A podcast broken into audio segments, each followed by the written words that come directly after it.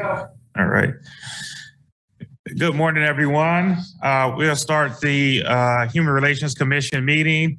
I'll start by reading this, uh, call it a declaration. Uh, Thank you. I'm uh, Dr. Faris Mohammed. Good evening. I'll be facilitating the Zoom meeting. Um, Here are a few housekeeping items for this virtual meeting. This meeting is being broadcast and recorded on the City of Lawrence YouTube channel. The public chat function is disabled. All chats will go directly to me. When you are not participating in the meeting, please mute your microphone. When you are participating in the meeting, please keep your video on. When you are not participating in the meeting, please turn your video off. You will still be able to hear the meeting. You can turn your video back on when you are participating. Turning your video off when you are not participating allows the active meeting participants to be seen on the screen. If you have any trouble, please send me a chat. The city reserves the right to mute microphones and or turn off people's video to minimize distractions. Please remember to state your name every time you speak for the benefit of those listening remotely. And now I'll be turning the meeting over to Chairperson Sellers. Thank you, Dr. Mohammed.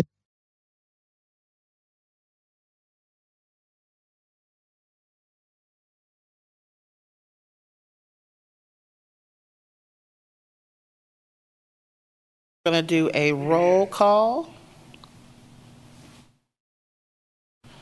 Commissioner Stevens. Commissioner Haswood. Commissioner Deku. Commissioner Sheldon Sherman. No, no one's getting any audio in Zoom land. They said they can't hear. Oh, Yeah, and, and I have a Zoom feed and it went dead as well. Oh, Commissioner Sellers, we cannot hear you. You're muted. It's gonna back. okay.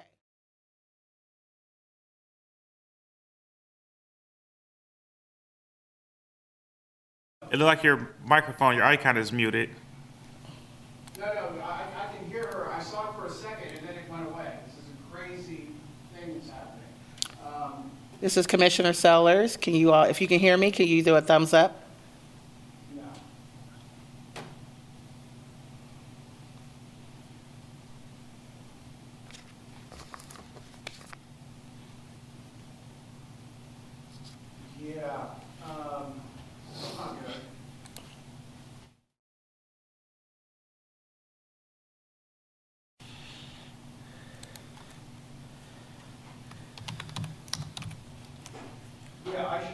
13 different uh, audio feeds to choose from with all different computers, and it was working, and now all I have is the microphones in the room. Oh, crazy.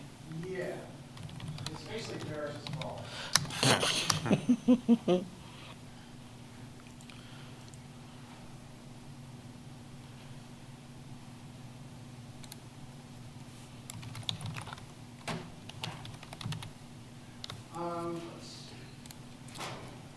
If you want Chairperson Sellers, you can take my seat here and I can move over here. You want to? They, they still can't hear you. Let's, uh, click They, on. they were not, but they were not able to hear me?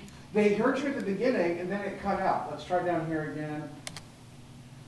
Faris, you're muted, you silly man. Yeah, I'm muted now because I'm not speaking. You want me to see if they can hear me? And Oh, yeah, yeah, Unmute. you, ki- you kill all the mics. You, yeah, turn that on and then say, hello, hello. Hello, can anyone hear me? Okay, so they can.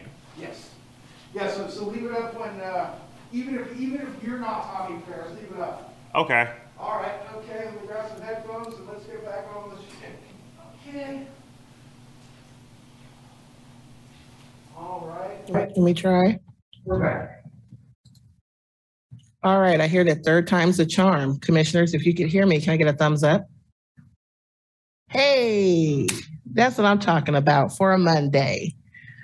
All right, welcome everyone, commissioners and guests to our November 22nd Human Relations uh, Commission meeting. Wouldn't be a Monday if you didn't have a little bit of Monday drama. So thank you all for participating at this time. We'll go ahead and do roll call. Commissioner Stevens. Commissioner Haswood. Commissioner Deku. Commissioner Sheldon Sherman. Present. Commissioner Barnett. Present. Commissioner Emerson. and Commissioner Sellers is present. We have a total of three out of seven registered uh, commissioners. We currently do not have quorum, which means we can't take any action items. However, we can continue on with the business of the agenda.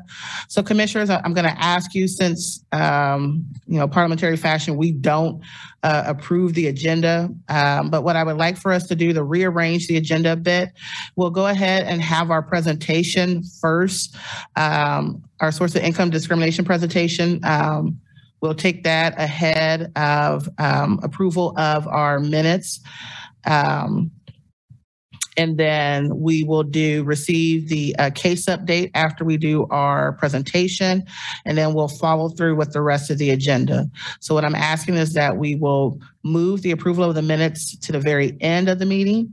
We'll go directly into our uh, presentation. Then we'll do a case review report update. And then we'll go through the rest of the action agenda items as such. Are there any objections to that revision of our agenda? All right, seeing none, uh, we will start with first agenda item, source of income discrimination presentation.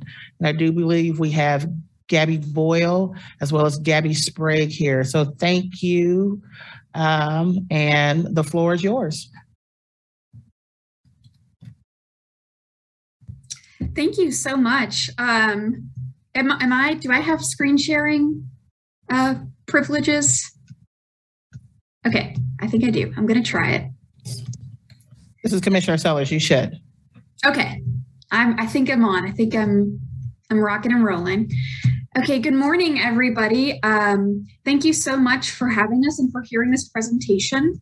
Um, I'm Gabby Boyle. I'm here today representing the Sexual Trauma and Abuse Care Center, um, and I am the co-chair of the Sexual Violence Work Group. And I'm also joined by my colleague Gabby Sprague. Um, Gabby, I don't know if, if you want to introduce yourself. Yeah, I'm here primarily um, representing myself as a concerned citizen. However, I do also work for the Housing Stabilization Collaborative, and I'm very involved in, in housing work here in Lawrence, Kansas. Um, I'm primarily here for emotional support and also to answer any questions about sort of what um, what housing and renting looks like in Lawrence as it pertains to the subject topic today. Yes, thank you so much, Gabby. Um, so I want to start off uh, firstly by kind of just providing you some context with how um, we came to this conversation. The Sexual Violence Prevention Work Group has been looking at ways to increase um, or create um, really sustainable long-term solutions so that folks can continue to access affordable housing, housing that meets their needs, um, which in turn is a violence prevention measure. We have been investigating policies again to kind of put that structure in place to create these, um, again, really sustainable solutions in our community for ensuring folks have access to the housing um, that meets their affordability needs, that meets their safety needs um, for several months. And in doing that research, um, and doing that exploration, um, we really settled on um, into a niche where we were looking into a lot of source of income protections and ordinances that created a protected class for folks um, for, for source of income. Um, so that's kind of how we come to this conversation. I want to start by really grounding us in information that might already be familiar to you all um, about what the housing situation is in Lawrence currently. Um, in Lawrence, we've got a, a, pretty significant amount of renters, of renter occupied units. 54% um, of our household units are renter occupied. Um, and we also have a very high number of folks who are experiencing cost burden. Um, so, what that means is folks who are spending a third or more of their monthly income on rent. 56% of households in Lawrence are cost burden. That is about 10,000 households. And from that 10,000, um, about 6,000 of them are severely cost burdened, which um, means that they are spending 50% or more of their monthly income on rent. And um, not included in that um, are things like utility costs or additional housing security costs. Um, we know that um, our housing choice voucher program is in very high demand. As of September 2021, the Housing Authority um, has 822 active housing choice voucher households um, and a very um, robust waiting list as well, um, with about 412 households on the waiting list. Um, that program, there is an 18 to 24 month waiting period for folks who are currently on the waiting list for housing choice vouchers. Um, there's also been a significant need in our community for emergency rental assistance. Um, the Housing Stabilization Collaborative in the last year has provided rental assistance to 643 households, um, and that is rental assistance out of their own funding. Um, and they have also provided support and assistance to folks who are navigating um, the Kansas Emergency Rental Assistance Program, which is administered by the Kansas Housing Resource Corp. So they've helped about 200 people navigate that application process as well.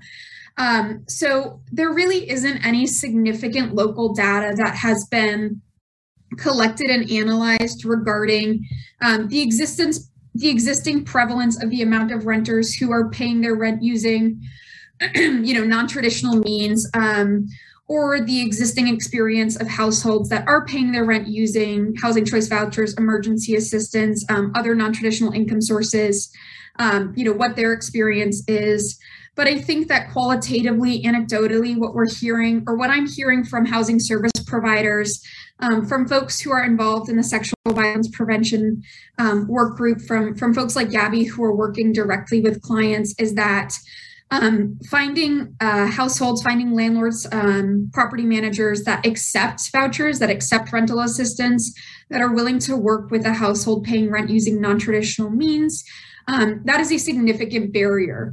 Um, and I think that that is part of the reason why our housing choice voucher program uh, specifically has such um, a bottleneck is that there is there are programmatic delays um, being created by um, folks who have these uh, vouchers who have been approved for this program not being able to find housing that meets their needs. Um, there is a very limited amount of local data that um, comes from the housing availability lists that the Housing Authority was putting together um, that I've kind of aggregated and pulled out some statistics from. I want to say that this is very limited. This is a very small sample size. Um, this is three months of available units um, in Lawrence, January 2021, February 2021, and May. There are 270 total units represented here. Um, and what the housing availability lists are, for those who are not familiar, is um, essentially just folks like Gabby um, calling landlords who had available property listings and asking questions, gathering information about the properties themselves, as well as screening criteria such as um, eviction history, criminal history, credit score, um, acceptance of housing choice vouchers, and kind of centralizing all of that information um, so that it was easier for uh, both tenants and service providers to navigate. Um, so again, this is kind of an informal survey um, but of those 270 total units, um, only about a quarter of them accepted housing choice vouchers. Um, Two thirds of them indicated that they did not work with Section 8 or housing choice voucher users at all. And then um, about 8% of them indicated that they um, would accept housing choice vouchers on um, a case by case basis. Um, you know, which to me, I think that that conditional basis indicates that there is a lot of um, room for maybe implicit bias or discriminatory practices to kind of sneak in there. Um, so we have about uh, you know, from those 270 total units, about 75% of them um, either did not work with housing choice vouchers at all um, or conditionally would. There were additional barriers about um, credit score and minimum income. So all of these properties except nine um, also required a minimum credit score, typically of 600 or 650, as well as a minimum income like two to three times the monthly rent. Um, so there are quite a many um, barriers in the tenant screening process that are preventing people um, from finding housing that meets their needs, um, from having ease of access to housing that meets their needs, ease of access to housing that is safe and affordable for them. Um, if you all are interested, I did also kind of um, aggregate the numbers here on barriers surrounding um, criminal history screening and eviction history screening, and those were similarly very limited in the amount of landlords that um, would work with folks who had um, eviction or criminal histories. So the success of the housing choice voucher program, as well as the success of emergency rental assistance programs and just um, general uh, success of tenants finding housing um, that again meets their needs is is reliant on a private landlord's willingness to participate in the housing choice voucher program again um, this very limited um, local data that we have reflects what's been found in pilot studies conducted by hud um, which is that there are there are very few landlords who accept housing choice vouchers um, and many landlords who do accept them, again, have additional screening measures um, that prevent folks from getting housing, um, even if they do find a landlord that accepts their assistance. Um, in 2018, HUD conducted a study on voucher acceptance and found that vouchers were less likely to be accepted in low poverty communities, which they define as communities that have poverty rates under 10%. Um, adjusted for students in Lawrence, our poverty rate is about 11.4%. So, again, while there hasn't been any significant research done specifically in Lawrence regarding acceptance of housing choice vouchers, I think the anecdotal experience of housing service providers helping folks navigate that program, um, you know, this very small um, survey of 270 total units over the course of three months, and then that national um, uh, uh, information that HUD has compiled um, really demonstrates that um, the acceptance of non-traditional income source sources is a significant barrier to housing in our community as well as nationwide. Um, so why did this data bring us to investigating source of income policies or protections? Um, the Housing Choice Voucher Program is one of the most robust assistance programs that we have in the United States for helping folks access housing. Um, but only one in three housing choice voucher users are protected by some sort of policy um, or income protection, source of income protections. Um, pursuing legal protections for source of income has been recommended as a strategy to increase housing mobility and voucher acceptance um, by HUD, by the American Bar Association, by many housing advocacy groups, including the National Multifamily Household Council, the Poverty and Race Research, the Poverty, Race and uh, Research Action Council, the National Low Income Housing Coalition, the National Housing Law Project, um, et cetera, et cetera. I think that this is a policy that has really been investigated by many advocacy groups um, and recommended by many advocacy groups. Um, I know that there was initially some confusion regarding um, preemption by state law, specifically the way that this type of ordinance would interact with our state's legislation surrounding rent control. Um, but many communities have very similar state legislation um, that prohibits rent control, and these communities have still maintained and um, implemented effective source of income protections at either state levels or local levels. I think another barrier um, locally that we have anticipated or that we've come across in our research in the last several months is um, landlord resistance or landlord concerns.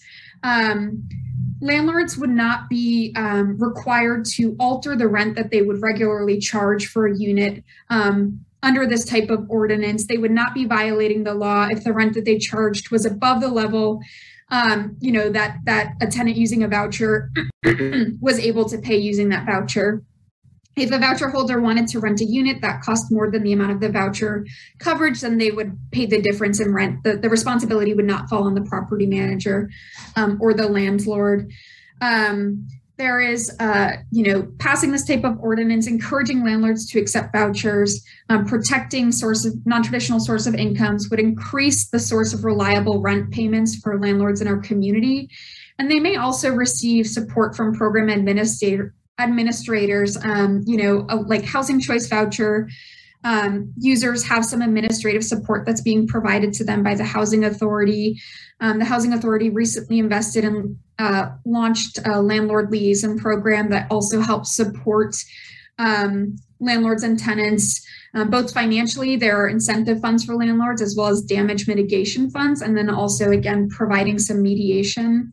And then landlords would also still be able to use other screening criteria um, in terms of selecting tenants, although I, I would definitely consider, you know, I know that this is not the conversation that we're having today, but I would certainly consider um, looking into the ways that those screening, um, additional screening measures, such as eviction and criminal history and credit score, um, create barriers as well. So um, this would benefit um, landlords in our community. There are many ways to sort of um, make this type of ordinance beneficial for them, um, and this would not interact with any sort of state legislation regarding rent control. Um, and on that point, I actually have this uh, fun little slide here. Um, this is um, some maps taken from the National Multifamily Housing Council that uh, sort of visually demonstrates which states have rent control um, legislation or preempt rent control and which states have source of income laws or municipal ordinances. So um, in doing my research, um, and as this map demonstrates, the majority of states preempt rent control. 30 states um, prohibit rent control on a state level, um, and you can see those are the these light orange states here. Those are states that have um, legislation um, prohibiting local governments or or government units um, from enacting any sort of um, policy that would, um, you know, act as rent control. And in spite of that, 11 states have created um, a statewide source of income protections, and over 50 municipalities have also enacted local um, source of income protections, um, many of which also have state uh, legislation um, prohibiting rent control. You can see here um, these these light blue states are states that have local ordinances protecting source of income, and many of them are are um, you know light orange states. Interestingly, there are also states that have state legislation prohibiting rent control that have um, state legislation protecting source of income. Um, Washington State is one of those. Oklahoma is one of those, although their um, state protections for source of income unfortunately exclude um, housing choice vouchers. But regardless, I think that um, seeing these maps side by side really demonstrates that um, in spite of state legislation surrounding rent control, many communities are able to successfully implement and enforce um, effective source of income protections. So when considering what should be included in these protections, um, the American Bar Association um, made kind of a recommendation for including the following in, in a source of, in the definition of source of income, um, you know, a lawful profession, occupation, or job, any government or private assistance, um, and a gift inheritance, pension, annuity, alimony, child support, um, these are great starting points, um, but I want to share with you all an ordinance that is currently being implemented in Ann Arbor, Michigan, that takes these recommendations, these kind of like, you know, starting points, um, and really enhances them and strengthens them to be even more inclusive and more powerful. Um, you know, this is a starting point, but I think that we can really consider um, how to create an ordinance that is as inclusive and as protective as possible. Um, and Ann Arbor is a really great model for that. Um, Michigan similarly has um, state legislation preempting rent control. Um, this is their state legislation um, piece regarding that. You can see the language is very similar to what we have here in Kansas. A local government unit should not enact, maintain, or enforce an ordinance or resolution that would have the effect of controlling the amount of rent charged for leasing private residential property. Um, so, in spite of that, Ann Arbor has um, created this, what I think is just a really powerful um, uh, definition of source of income. Um, their source of income protections are built directly into their non discrimination chapter, similar to what you all are considering. Um, and this is the way that they define source of income in that chapter. Um, as you can see, it kind of takes those recommendations from the American Bar Association and one um, makes it very clear and very explicit what is protected by those categories, particularly um, with section C here. And then also um, to kind of adds that last sentence in section C that creates additional protections surrounding minimum income screening. Um, so this sentence, any monthly housing assistance administered by federal, state, or local agencies or nonprofit entities shall be treated as income in the amount of three times the value of that monthly rental assistance to kind of create protections for folks um, who, you know, potentially their landlord under this ordinance would um, accept their rental assistance or accept their housing choice voucher, but then they would be screened out because they do not meet monthly um, minimum income requirements. Um, this ordinance kind of creates some additional protections for that um, to kind of remove that barrier and again um, ensure that folks are able to have access to housing that meets their needs. Um, this is enforced by the Human Relations Commission in Ann Arbor. Again, it is a part of their discrimination chapter. And that's actually what I found um, in the majority of these types of, uh, of local source of income protections is that they are generally written in to the um, pre-existing discrimination chapters in the in the municipality. Um, and then they rely on the human relations commission or the otherwise named um, you know body overseeing discrimination complaints to um, implement and enforce um, that ordinance. Typically the penalties are, are civil you know they usually include fines um, and I, I know that there may be some concerns about um, an increased burden on the Human Relations Commission um, when it comes to enforcing and implementing, um, you know, the the discrimination chapter if there are additional um, protected classes added. Um, reviewing the case log for, um, you know, this commission, it appears that the majority of calls that you all receive regarding housing complaints are not discriminatory or not related to discrimination, but instead are, um, you know, tenant landlord conflicts um, regarding code enforcement or um, other challenges that folks are having in terms of communicating with their landlords. And it appears that the majority of these calls or these cases get referred out to the um, Housing Credit and Counseling Incorporated. Um, so I think that in the future, you know, um, to kind of reduce the burden on the commission in terms of enforcing, investigating, um, implementing this type of policies, um, there are other referrals and relationships that can be strengthened um, between the commission and organizations that are helping folks navigate, um, you know, these complaints or these these conflicts that are not discriminatory. So again, um, taking advantage of the landlord liaison program and the funding that that offers and the mediation that that offers for landlords and tenants, um, you know, contacting the Housing Stabilization Collaborative um, if there are conflicts that they could help resolve, continuing to build that relationship with Housing and Credit Counseling Incorporating. Um, these are all resources that we have in our community that could support um, the commission in um, you know, enforcing this type of ordinance by reducing some of the burden or some of the referral burden.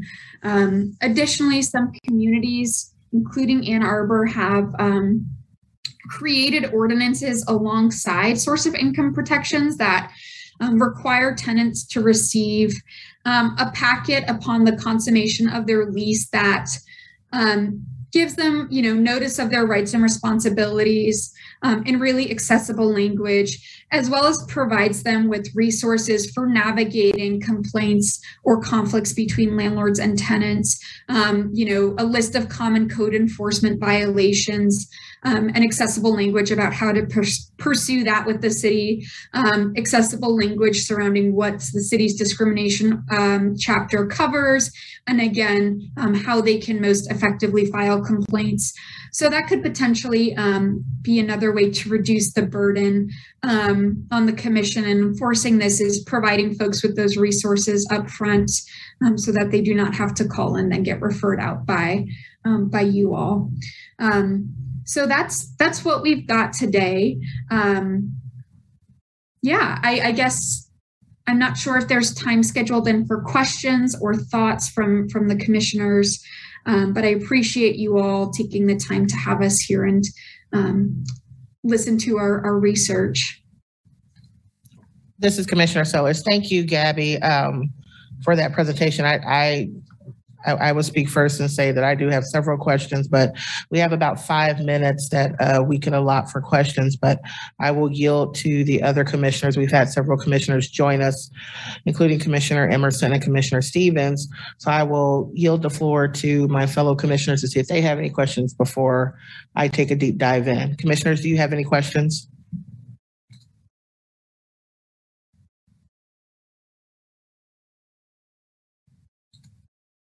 All right, hearing none. Gabby, I'm, I'm glad in the presentation, um, towards the end that you were able to do that side-by-side comparison of states with, um, uh, with rent control ordinance, um, statutes on, on the books, uh, with, um, local ordinances. 'Cause I was just about to ask if there was a crosswalk of that. Um, particularly, uh, the one in Oklahoma, I'm glad you, you pointed that out. Were you able in your research to see, um, why Section 8 vouchers were pulled out of the language um, as uh, for protections of source of income. Um, my understanding in Oklahoma is that they were never included in in the language. Um, I believe historically that ordinance was passed with concerns for like veterans and ease of access to housing for veterans who may be using rental assistance or um, other types of assistance. Um, so I think that it was uh, crafted quite a long time ago um, and, and was not like uh, concerned with housing choice vouchers. Thank you. This is Commissioner Sellers again. And then I remember in the presentation you said that adjusted for students, our poverty rate here in Lawrence is 11.4. If we disaggregate that, what is it without students? That's a great question. Um, I unfortunately do not have that number on hand, but I could um, potentially pull it up very quickly with uh, um, some rapid research if, if it was very pressing. This is Commissioner Sellers. It's not pressing, but I mean, I would love to to have it, and, and you can definitely share that um, via email. I'll be sure that we can share it out with the rest of the commissioners. Um, I'm glad you brought up um, in regards to local concerns with landlords. Uh, you know, for me, speaking personally, I, I think it's a little bit concerning and troubling that we have so many landlords who are not participating in housing choice vouchers, um, and even just a set for a matter of education. Um, they're not Section 8 vouchers anymore, they're housing choice. And so I think it's a matter of, of, of removing those implicit biases against, um, against housing choice vouchers that may be added. That's just my hypothesis. Um, but I'm glad you touched on the, the damage mitigation fund, um, which I know the um, Shannon Oury with the with the housing authority has worked very diligently to to to implement here in our community based on what you've what you've heard and this can be you both Gab, both Gabbies um, what are some of the pushback that you're hearing from landlords or has someone been able to do a, a focus group or listening from landlords who are not participating or not wanting to is it just a matter of just lack of uh, you know understanding knowledge just straight refusal to participate. If I'm not mandated, I'm not going to do it kind of thing.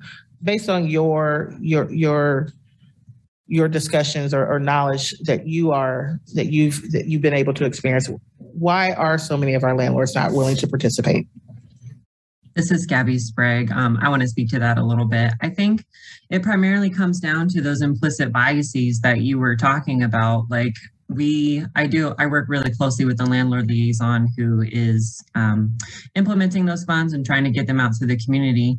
The issue is that we can write a check for a lot of folks, but we can't get people to accept that money. Um, so I think a lot of it comes down to that implicit biases of, you know, I don't want people with a voucher, they tend to cause a lot of issues and, and things like that. So that I would say primarily that's what that is a lot of the time. Uh, and this is Gabby Boyle. I would also like to add, I think, kind of, and this is something that we've talked about in the sexual violence prevention work group. Um, in Lawrence, units can turn over very quickly. Um, so I think um, paired with that bias, if a you know um, a landlord can turn over a unit very quickly and know that a um, what is you know considered like a more stable or safe or desirable renter, such as a student with um, with funding from family that can um, ensure rent payments, or a young professional who, um, again, is for whatever reason um, considered a safer renter. Um, there's more of an incentive, like to to house those folks, since the units will like be filled no matter what. Um, so therefore, there's there's really no. Um, it appears that there's a lack of incentive to work with folks with housing choice vouchers since landlords know they can fill the unit regardless. This is Commissioner Barnett. Um, I kind of along that line, even if it's not a housing choice voucher, I mean, there are a ton of other programs out there that are issuing supplemental funding for housing. I'm, I'm just curious when those programs are in effect, um, and also with the housing choice voucher, is there a guaranteed amount of time? I mean, I just don't understand why a landlord wouldn't just want the money, the regular money? Is it a month to month thing? Is it the likelihood that someone receiving any kind of supplemental uh, uh, boost or um, a voucher could get cut off by that agency? Or is it like you will get a, a voucher for 12 months? I guess not housing choice. I'm talking about anything other than that. You'll get a voucher for 12 months. You'll get a voucher for six months or is it month to month? And so that that kind of leaves a landlord up in the air. Or is it truly truly just discriminatory I can't speak to other programs, but with the Housing Stabilization Collaborative, um, uh, we have a, an agreement that we make with the landlord that states, you know, you are not going to evict this tenant for the amount of time that we're suggesting here. I would say right now, a lot of it because of the pandemic, because of, um, you know, just sort of the amount of money that's available for rental assistance that is primarily used for emergency funding. A lot of the payments are one to three months at this at this point in time. Um, but yeah, I would say the source of income, um, it definitely doesn't exclude the the programs that are a little bit um, more temporary, but with primarily those housing choice vouchers, those are really sustainable solutions for people to stay in rental um, rental properties for long periods of time.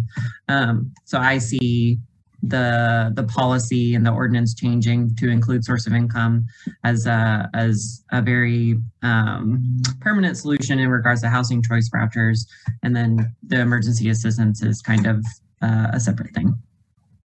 Uh, this is uh, Commissioner Emerson. One of the questions I had as I'm listening is I was curious about um, do we know like when um, uh, realtors or landlords get together um, as community to have discussion about these things, or is that something that has not been tradition for uh, the Lawrence community?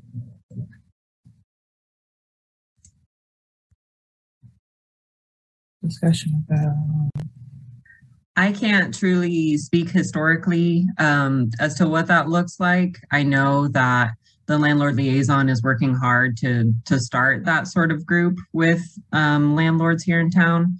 Um, I don't. It hasn't happened quite yet. The position is new, um, so I would say it's it's looking to the future uh, that that will start occurring. I know that there have been like a landlord there's been at least one landlord group here in lawrence but i don't know exactly what they're about or what they discuss. This is commissioner stevens. I actually think that we used to have a member of our board that was a part of the um, like the landlord group in question. Um, i'm not quite sure what that is now but um, yeah i know that that existed. I don't know if it still does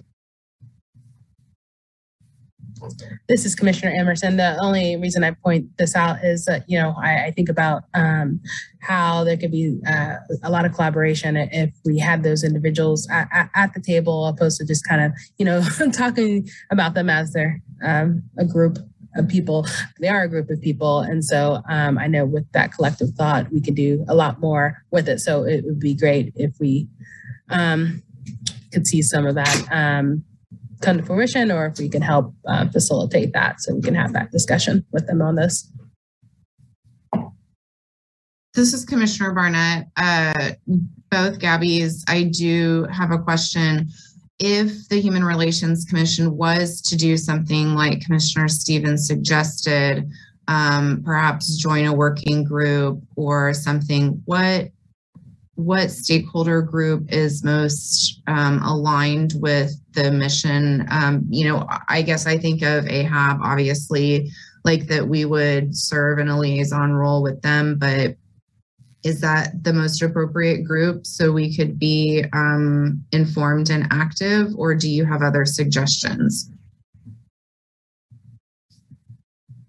This is Gabby Sprague again. I think there's not like one singular group that I could see right now. However, we could very easily gather folks um, to make that happen.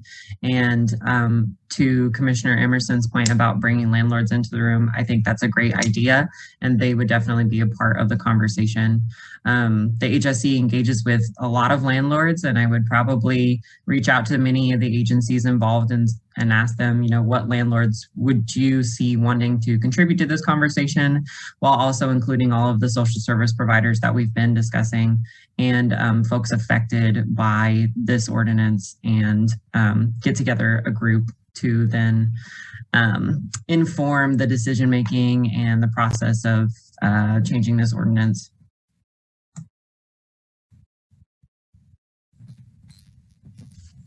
Do I need to acknowledge the hand?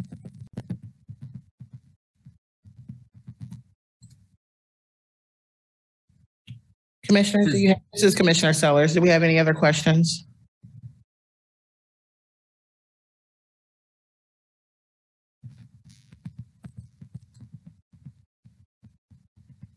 I think This is Cheryl Gabby. has her hand raised.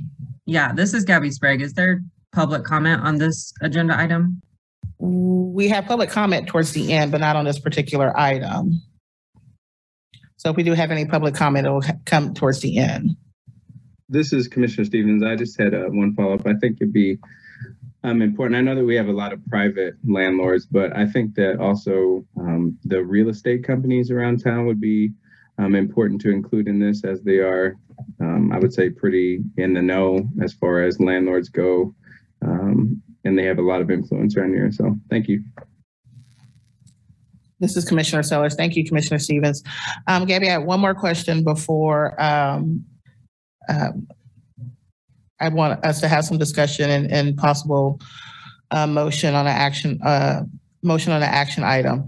You talked about the, um, both groups with the Stabilization Coalition, um, and, uh, with the, um, sexual abuse trauma, um, group that you've been working to draft language uh, and do some of that research. And it sounds like there's a, a willingness to get a consensus group uh, or a stakeholder group together to be a part of that so that there could be some that continuous language drafted and that you've come to the Human Relations Commission. I know that there's been a presentation as well with the um, Affordable Housing um, Advisory Board.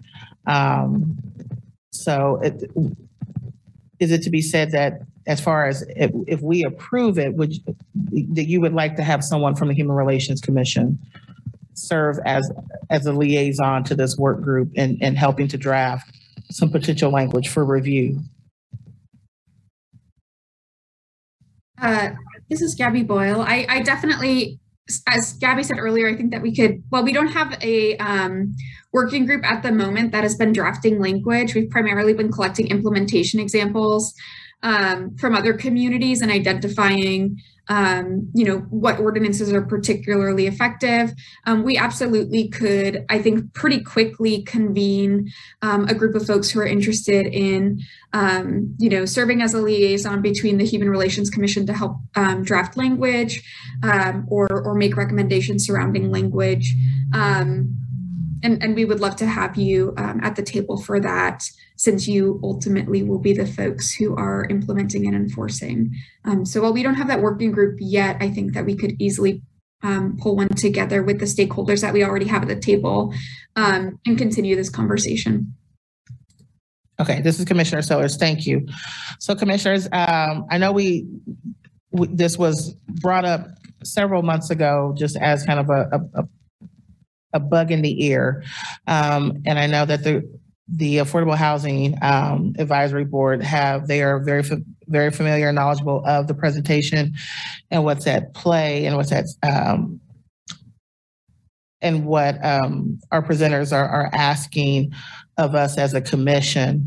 Um, we've had a little bit of discussion. Um, I would like uh, for us to continue that discussion, but um, but through a motion that we um, identify um, commissioners who would be willing to take the lead on um, serving as the point of contacts between our community partners as well as with the Affordable um, Housing Advisory Board um, to start a work group that can um, that can begin this work of drafting language um, around a source of uh, income ordinance. So um, there was a lot to be said, but I, I would like for us, in order to continue discussion, to at least get a motion on the floor um, in regards to this, and then um, and then we can have discussion. We can have a second in discussion. This is Commissioner Barnett. Um, I'll make the motion that we do, um, nominate or appoint someone from the Human Relations Commission to be a point of contact for this issue. Um, it seems only natural since we're rewriting chapter ten. Um, so I make a motion that we create a liaison, uh, commissioner, human relations commissioner as a liaison with these stakeholders, AHAB, and to lead a working group. This is Commissioner Stevens, I second. This is Commissioner Sellers. As a point of order, uh, Commissioner Barnett, Commissioner Stevens, um, I'm going to ask us to wait on that motion um, since we do um, have public here that wanted to make comments on an agenda item. I was out of order. Um, we have we have public comment time for for just general comments, um, but I spoke out of term, and we do uh, allow public to comment on um, agenda items. So I do believe I see I saw a hand uh, from a Cheryl Sanders. So Cheryl, did you have a comment to make on an agenda item?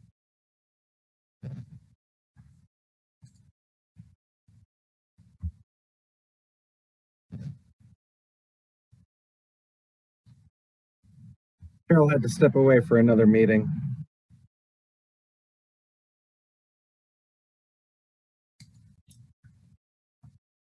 This is Commissioner Sellers.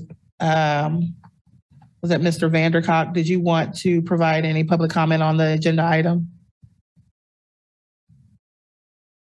No, man, we're, we're good. Cheryl will send you an email. Okay. This is Commissioner Sellers. Thank you. Are there any other, is there anyone else from the public that wanted to make a comment on the agenda item?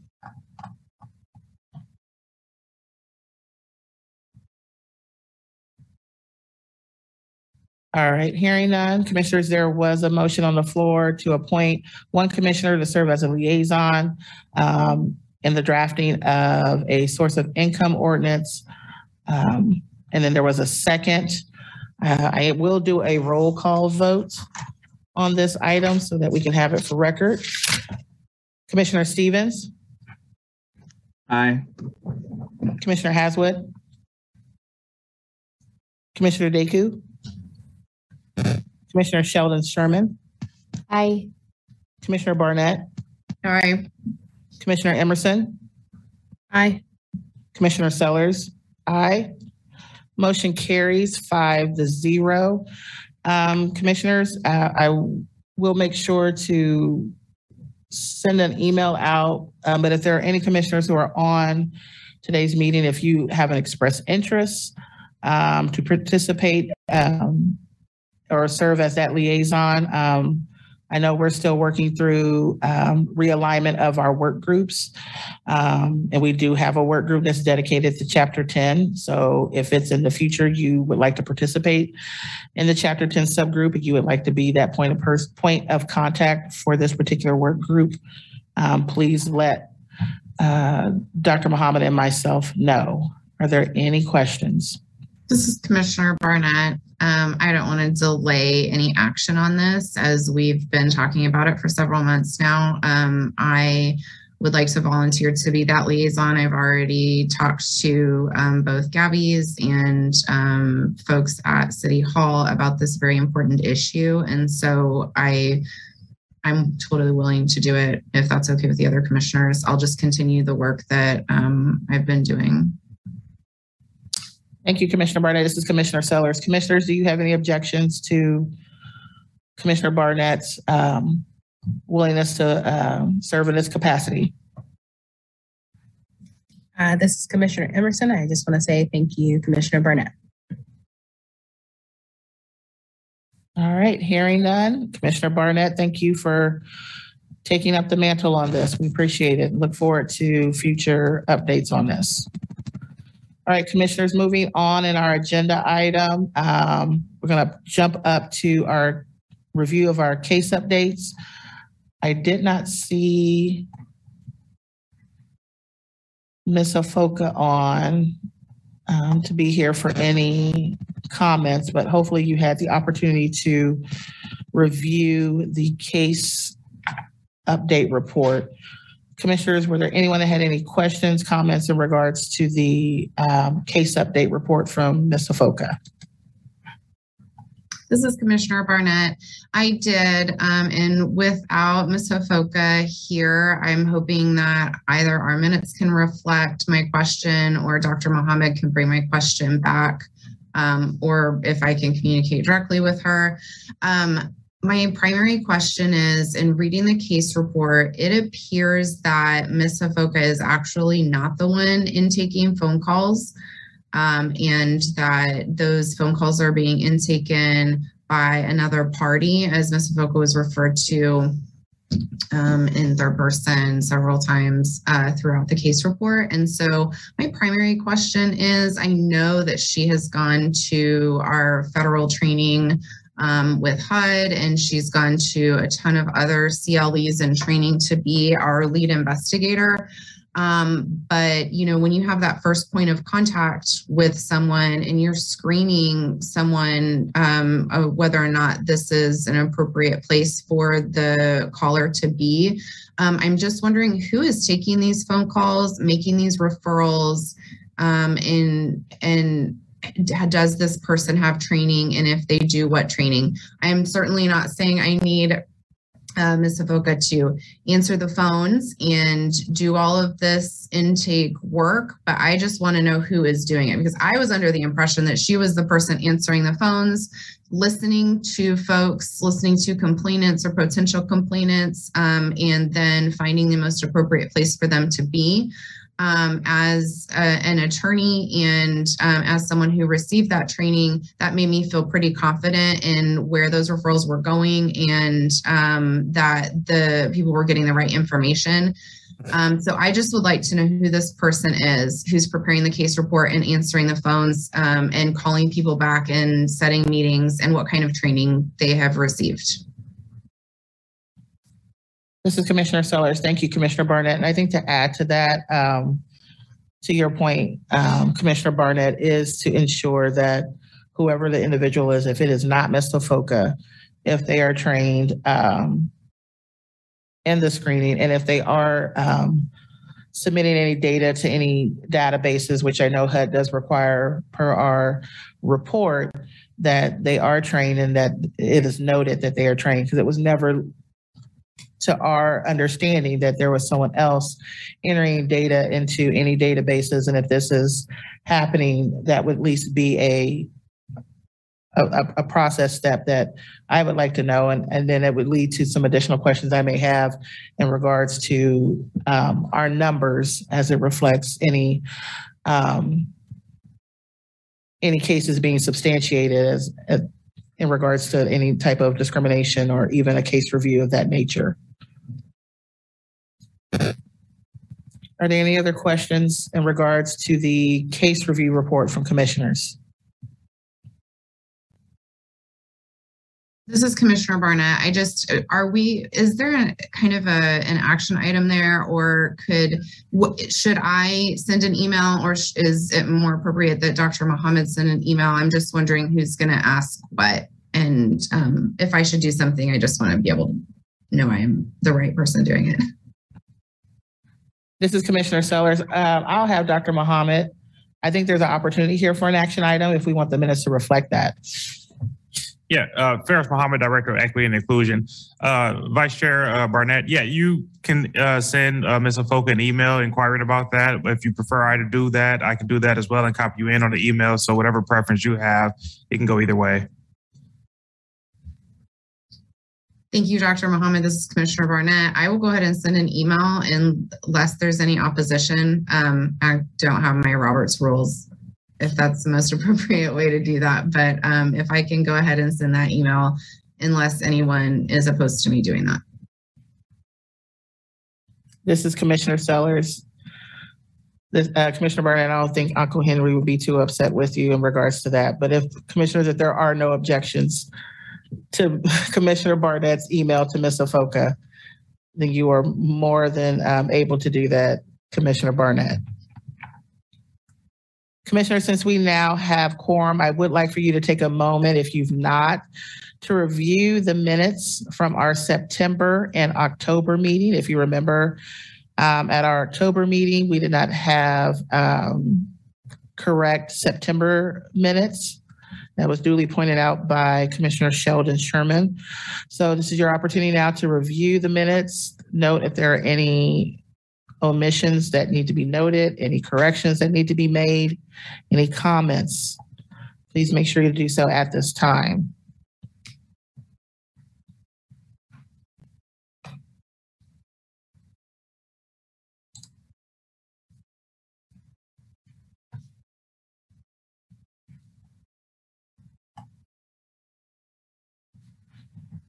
This, this is Commissioner Sellers. I noticed in our September meeting minutes,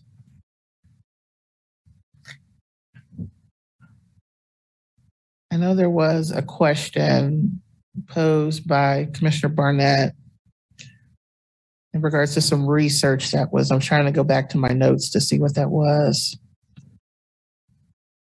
This is Commissioner Barnett. Um, I did notice, and I think I brought this up last time we met in October. Um, I did notice that my request for the legal department to perform a little bit of research on the housing um, preemption language was not reflected in the minutes. And then also, um, we never got such research. So um, I'm and the minutes are just they just look a little different. And so i don't know if this is the way our minutes are going to look and it only reflects action items. Um, for sure that action item is missing. Uh, thank you chair sellers for bringing that up. Um, i don't know if i need to make another request or um, if we should just i'm not really sure what to do um, about that missing item, or if we feel like that's been satisfied by the memo that was provided to us that dated back to December 2020, um, or if the legal department, that was the legal department's response to that request. Um, there's is just like not really reflected anywhere in the minutes. And so I want to be sure that we that's been satisfied one way or another. This is Commissioner Sellers. Commissioner Barnett, I think it's um, up to you if you would like that to be noted. I mean, with, with any minutes, if there's something that was an action item that we discussed and you're noticing that it's not reflected in the minutes, then we can make um, a notation that the minutes be amended to include that. Um, in regards to the structure and function of the the structure of the minutes, I can't I can't speak to that and we may need to have some further discussion with Dr. Muhammad to see if we can go back to, I'm trying to remember, do you remember at a point when, as far as you can use as a point of reference for, you know, previous structure and, and layout of our minutes that you're used to that we maybe digressed from that you would could use as an example? And we don't have to discuss it right now, but that we could use as an example just for some guidance? This is Commissioner Barnett. I sure do. And I can, you know, shoot that over to Dr. Muhammad as an example. Um, so with regard to the September 13th and October 11th meeting minutes, that would be the only amendment that I see. I'm happy to make an make a motion with an amendment um, if that's the most appropriate way to do it. This is Commissioner Sellers. It is. I just wanted to give the opportunity of other commissioners to review the minutes and make any other notations and they see if they see fit. Commissioners, do you have any other additions or corrections that need to be made to the September or October meeting minutes?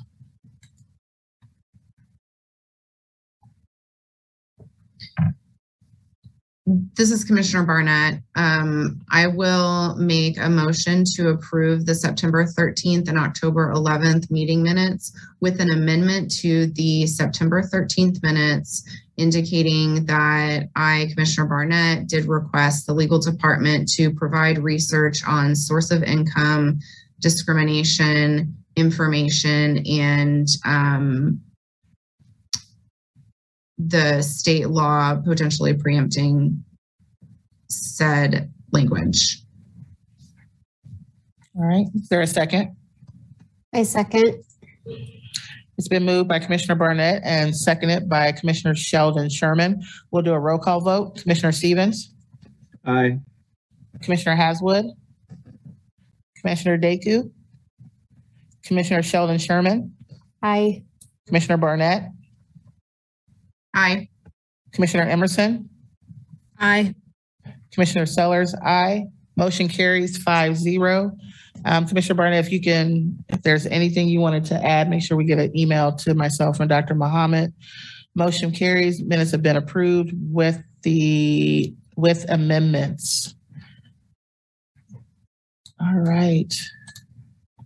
Commissioners, we're now moving on to agenda item number three, alignment of our subcommittee discussion. Um, I know that we've gone through a little bit of attrition since September, and we are, um, we've had the addition of one new commissioner, and we currently have, uh, two vacancies that need to be filled.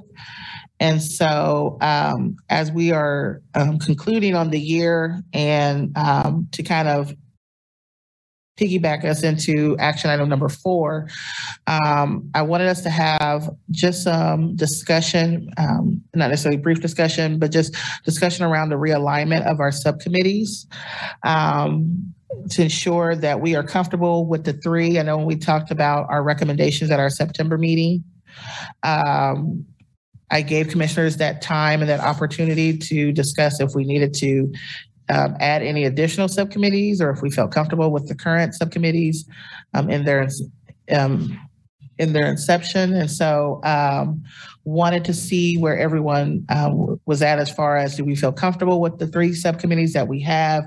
Do we believe that there are there's a potential for additional?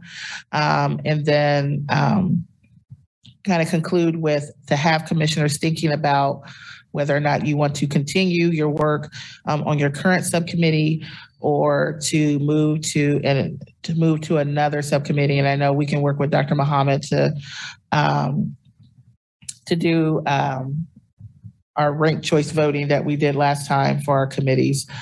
Um, so commissioners, um, I'm going to open the floor for any discussion on our subcommittees, whether or not you believe, um, and I'd like to hear from everyone if you believe that the current subcommittees we have um, fit the, the the goals and objectives of our committee at commission as we stand, and if there's any other um, thoughts on additional subcommittees that we could consider um, either at a at our next meeting or for the upcoming year.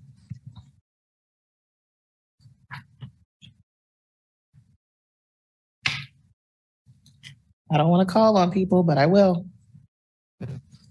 Uh, this is Commissioner Emerson. Uh, so I, I think this question is a little hard to answer because you know we have uh, we have created subcommittees um, and we're doing some work, but we haven't really been able to see that uh, work um, uh, materialize in some regards. And so it's hard to say, you know, uh, are is one it, are these subcommittees meeting our needs? Um, I don't know.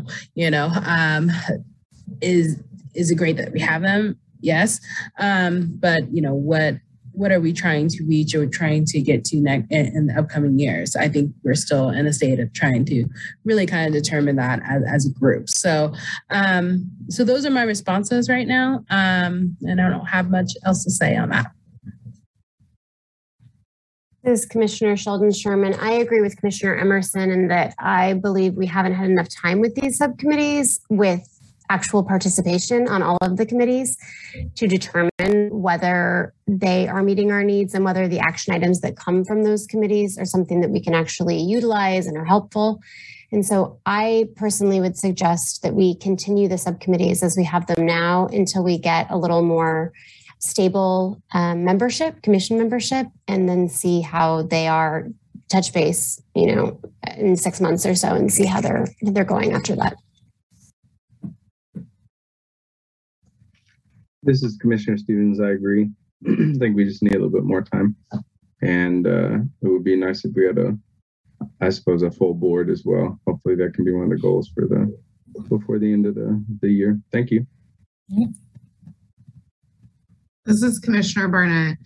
Uh, I would agree. I actually do think that this is a really great division of tasks that the Human Relations Commission has to meet our mission. Um, and certainly what Commissioner Stevens said, we need to get um, a full commission so we can start taking action.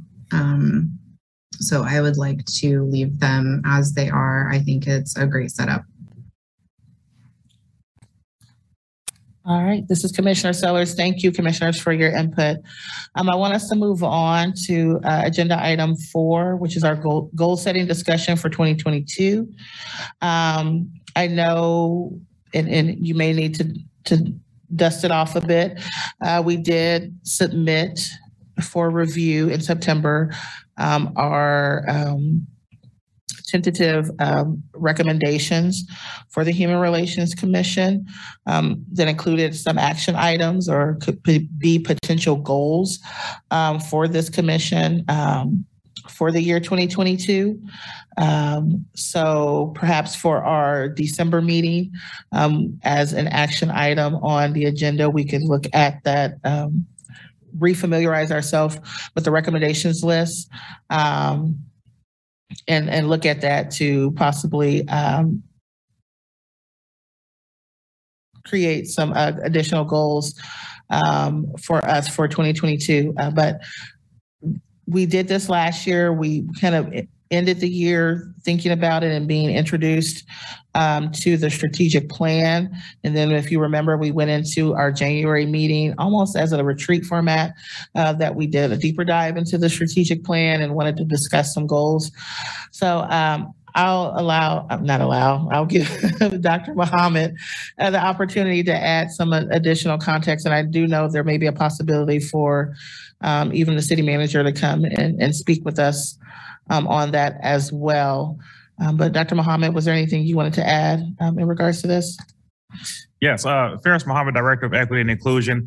I do know that the uh, city manager do desire to be present at the uh, December, I think, 12th uh, Human Relations Commission meeting to kind of do a high level overview of the strategic plan for the city and perhaps uh, to what Chairperson Sellers was just uh, speaking to can help provide some guidance to the Human Relations Commission in the development of the 2022 goals and maybe perhaps as well uh, that can help provide better um, guidance or the realignment of some of the subcommittee discussion. This is Commissioner Sellers. Thank you, Dr. Muhammad. And commissioners, I think it, it- it would behoove us um, to have um, the city manager, Craig Owens, uh, attend that meeting and have some discussion with us, as well as to um, look at that recommendations list. Um, I believe several of the recommendations that we presented um, on that one that uh, we could even dis- discuss this afternoon. Um, I think having the group, you know, we put it together by our subcommittees, but we weren't able to really t- put eyes on it collectively.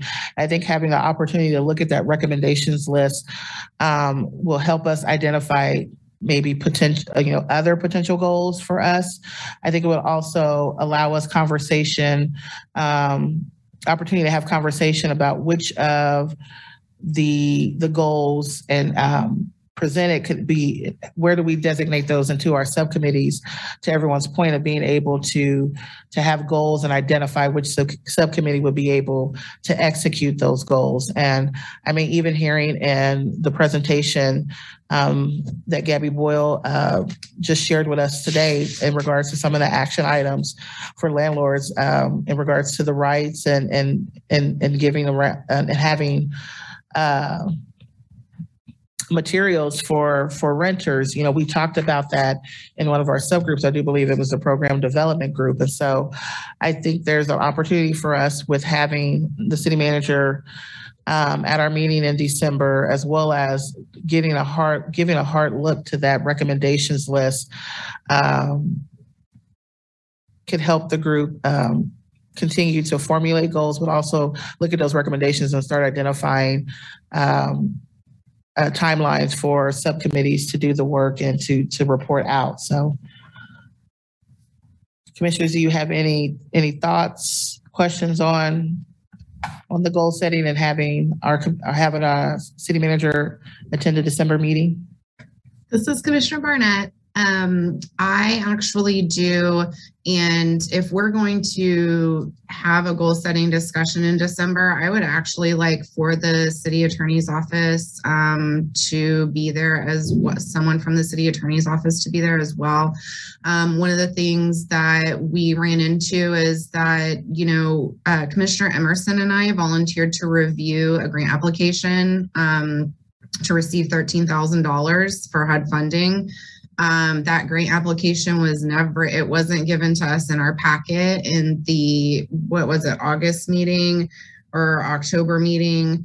Um, it wasn't sent to Commissioner Emerson or I, um, you know, knowing it was in the city attorney's office. Um, I think it was sent to Chair Sellers and myself um, on the 26th of October with you know, a note like, do, do you guys, does the Human Relations Commission have any comments? Um, this is for goal setting for 2022. We have to know we can't, our programs committee can't develop programs unless we know what the grant funding is available for that. And we don't know what the, the, and the city attorney's office can't develop grant funding or a grant application for funding for the programs we want to do without talking to us and knowing the programs. And so there has to be a little more communication there instead of this like hands off traditional city attorney's office sends in the grant application and then we just take our marching orders and do whatever the grant application says. We've been doing that forever. And what it turns out to be is a bunch of commemorative parties and emails. And I got one this morning um, celebrating the great work that we've done. And we, you know, in in talking to people when I was doing the source of income discrimination work, in talking to people, that's not what is effective as ineffective outreach by our commission to our community to achieve our mission of ending discrimination in Lawrence, Kansas. And so I do think it's important for the city attorney's office to to be there and at our goal setting meeting for 2022 so we can start talking about available funding. When is the when are the grant applications due? What grant applications do we traditionally fill out annually?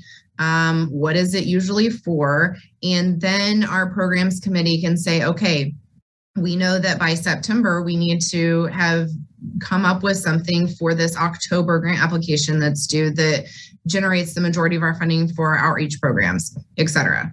So, uh, long rant aside, I would love for the city attorney's office to be present so we could they could assist us in our goal setting for 2022. This is Commissioner Sellers. Thank you, Commissioner Barnett. Long rant or not, we will make it note that we have the Human Relations Department um, that invitation is sent out to our Human Relations Department our, and our city attorney to be there as well. Commissioners, are there any other any other questions or comments about the goal setting? All right, hearing none, going into our last agenda item, committee reports.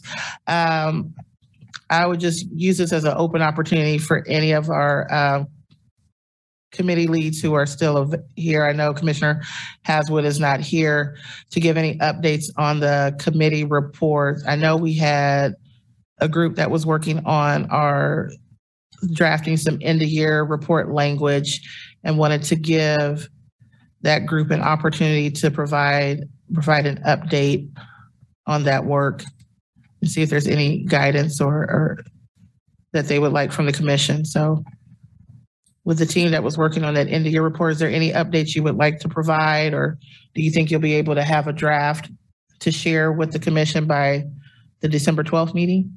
Yes, this is Commissioner Sheldon Sherman. I think that we can definitely have a draft to share in December. What is the best way to do that? Just email that to you and you can get that out to everyone to look at because I would love the whole board to look at it before we make any, you know, make it final in any way. Yes, if you want to just CC, uh, this is Commissioner Sellers, Commissioner Sheldon Sherman. If you just want to CC me and Dr. Muhammad on it, then Dr. Muhammad can be, can get that out without us violating any KOMA. This is Commissioner Sheldon Sherman. Great, thanks. Right. Are there any other subcommittees that would like to provide any updates? This is Commissioner Barnett. Again, hi.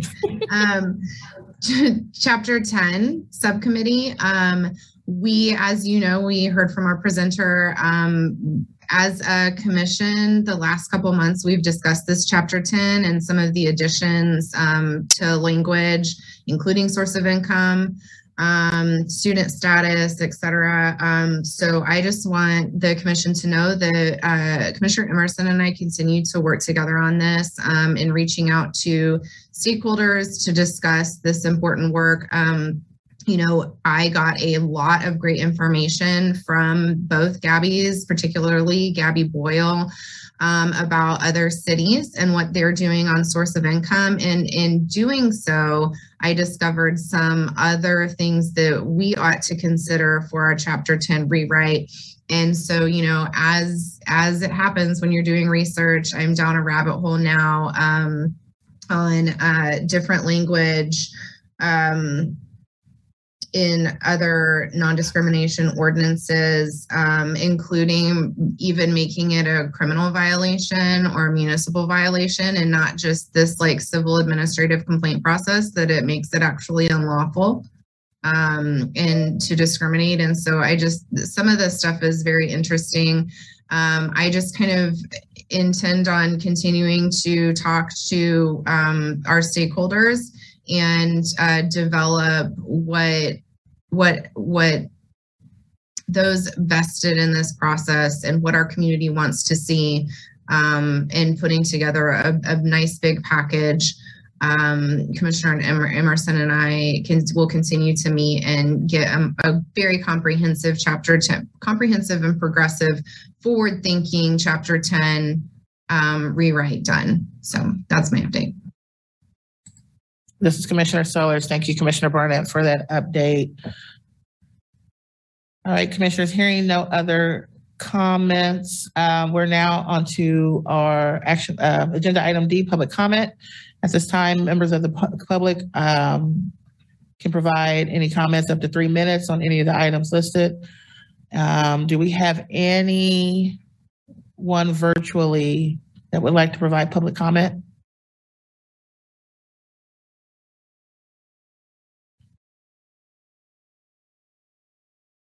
All right, seeing none. Commit, this is Commissioner Sellers. Seeing no hands raised for public comment at this time, Commissioners, I'll do a quick reminder that we do have a December meeting, December 12th. We're back to our same bat time of 6 PM.